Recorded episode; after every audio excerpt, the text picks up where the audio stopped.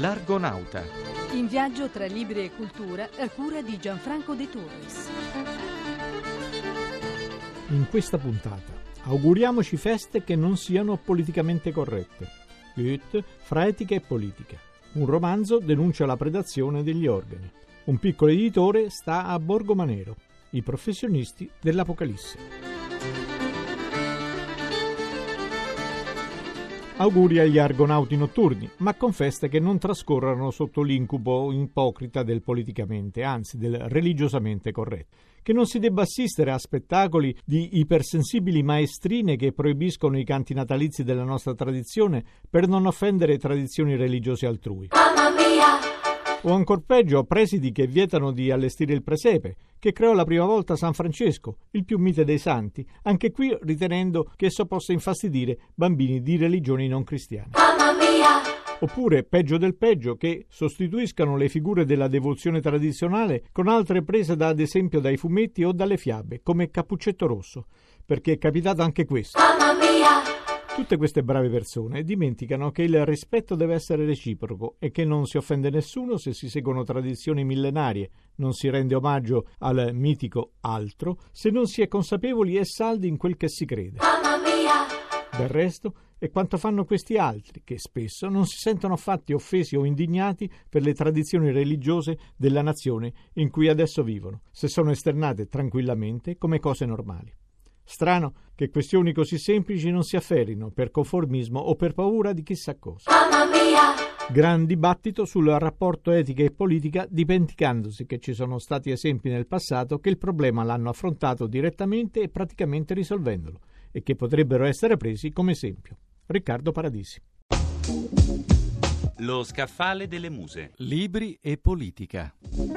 Johann Wolfgang Goethe, che insieme a Omero, Virgilio e Shakespeare è tra i giganti della letteratura d'ogni tempo, non ha speso la sua vita solo nella ricerca della perfezione letteraria.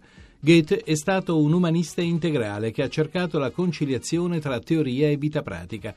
È questo che mette in luce la bella biografia di John Armstrong come essere felici in un mondo imperfetto, la vita e l'amore secondo Goethe, edito da Guanda dove le pagine più pregnanti sono proprio quelle del lavoro politico e amministrativo di Goethe a Weimar, dove cultura e potere cooperano al fine di rendere migliore la vita degli uomini, perché l'uno senza l'altra, secondo Goethe, sarebbero dei mostri di astrazione o di brutalità.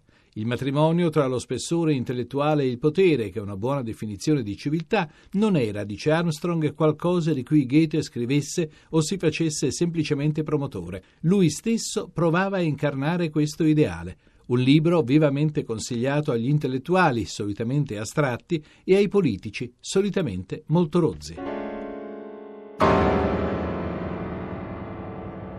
Anna Maria Caresta va in provincia di Novara, a Borgomanero, per incontrare una nuova voce editoriale nella nostra rubrica Piccolo e Bello. A Giuliano Ladolfi di Ladolfi Editore SRL chiediamo quali sono le sue scelte editoriali. La Giuliano Ladolfi Editore nasce da una precedente esperienza della rivista letteraria Atelier di poesia, di letteratura e di critica, fondata nel 1996. Quindi una rivista di poesia e di poesia vi state occupando molto anche ora? Sì, la rivista continua assolutamente, ma si è affiancato questa nuova impresa della Giuliano Radolfi Editore. Le nostre scelte sono scelte basate sulla qualità, cioè di una poesia basata sui più grandi problemi umani, una poesia che abbia un'attinenza con la sofferenza, con le gioie, con le delusioni, con le speranze. Ecco, ma per esempio un libro come La leggenda del cieco samurai di sì. Parazzoli, cosa sì. c'entra con la poesia? C'entra proprio perché è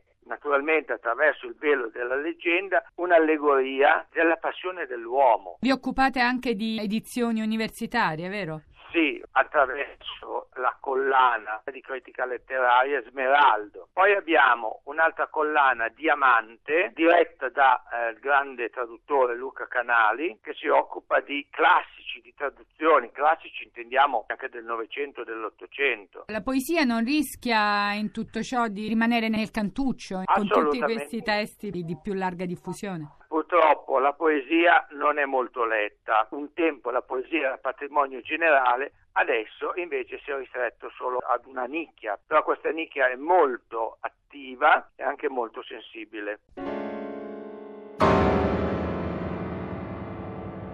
Fra narrativa e saggistica, un coraggioso libro di denuncia sulla predazione di organi nei paesi del terzo mondo. Elio Cadelo.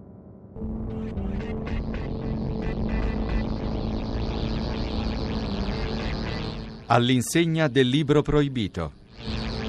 Più che un romanzo, il racconto di Giuseppe Cristaldi, intitolato Nefrotella, edito da Corvino Meda, è una riflessione e una denuncia sulle trasformazioni del corpo e dello Stato in relazione al traffico e al trapianto di organi in tempo di globalizzazione economica. Il trapianto di organi avviene oggi in un ambiente transnazionale, in cui chirurghi, pazienti, donatori, riceventi, intermediari, spesso criminali, seguono nuove vie dell'arricchimento arricchimento individuale della tecnologia. Il racconto di Cristaldi si svolge in Nepal e la vittima è un bambino orfano che per realizzare i suoi desideri svende il suo rene ai trafficanti di organi che operano tra Occidente e Oriente. Un romanzo, dicevamo, ma anche una delle tante migliaia di storie vere che si svolgono in mezzo mondo, in particolare nei paesi poveri, e pongono una riflessione sul ruolo dei chirurghi e del trapianto. Si tratta di un romanzo crudo e amaro, ma che andrebbe letto per conoscere la storia niente affatto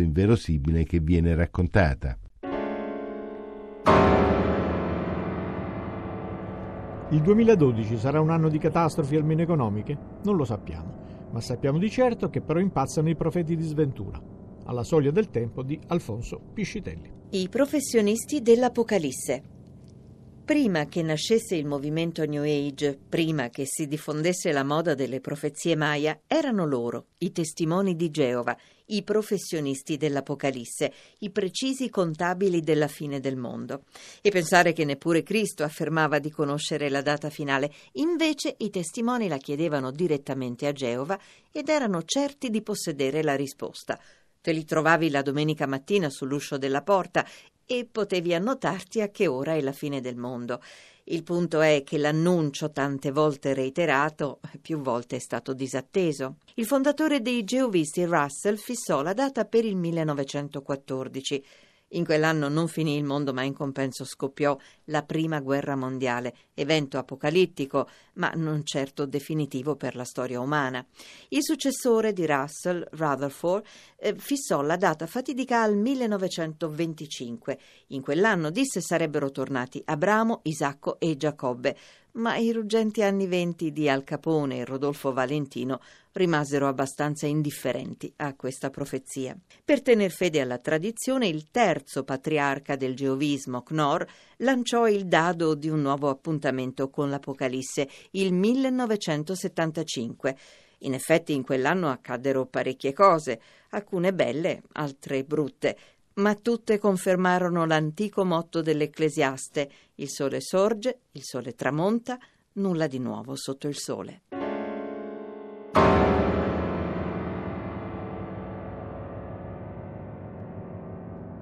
Abbiamo concluso. Anche l'Argonauta va in vacanza. La domenica di Natale e quella di Capodanno si farà spazio ad altri. A risentirci dunque domenica 8 gennaio 2012. Auguri ancora a tutti senti solo su questa strada e pensi al sogno che avevi un tempo. È tanto peso, tanto dolore, tra il bianco e il nero di una stagione.